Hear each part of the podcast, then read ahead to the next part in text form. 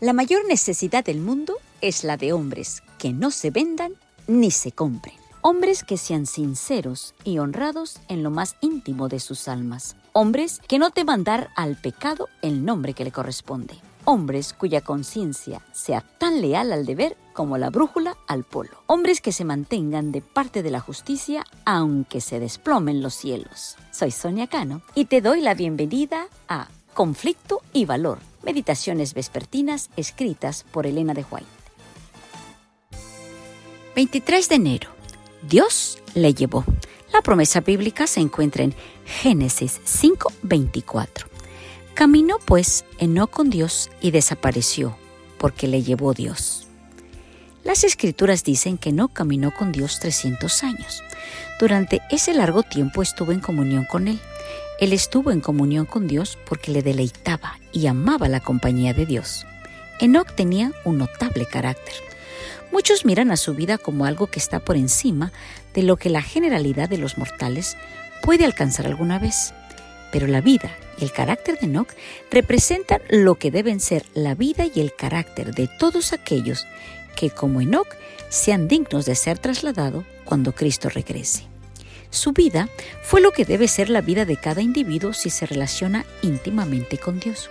Debemos recordar que Enoc estuvo rodeado por influencias tan depravadas que Dios trajo un diluvio de aguas para destruir a los habitantes del mundo a causa de su corrupción.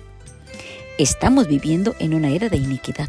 Los peligros de los últimos días aumentan a nuestro alrededor, porque la iniquidad abunda, la caridad de muchos se enfría. El caso de Enoc está delante de nosotros. Vivió en una edad corrupta, cuando la contaminación moral abundaba a su alrededor. Sin embargo, disciplinó su mente para la devoción, para amar la pureza. Su conversación trataba de las cosas celestiales. Educó su mente para que se esparcieran esas cosas y llevó el sello de lo divino. Su semblante estaba iluminado con la luz que brilla en el rostro de Jesús. Enoc tuvo tentaciones como nosotros. Estaba rodeado por una sociedad tan poco amiga de la justicia como la que nos rodea a nosotros.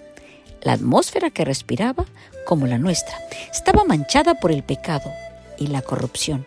Sin embargo, vivió una vida de santidad. Se mantuvo limpio de los pecados que prevalecían en la época en que vivió. Así, nosotros podemos mantenernos puros e incontaminados. Era un representante de los santos que viven entre los peligros y corrupciones de los últimos días. Fue trasladado a causa de su fiel obediencia a Dios. De esa forma, también los fieles que estén vivos y habrán quedado serán trasladados. Serán llevados de un mundo pecador y corrupto a los puros goces del cielo. Gracias por acompañarme. Te invito mañana en otra meditación. Dios te bendiga.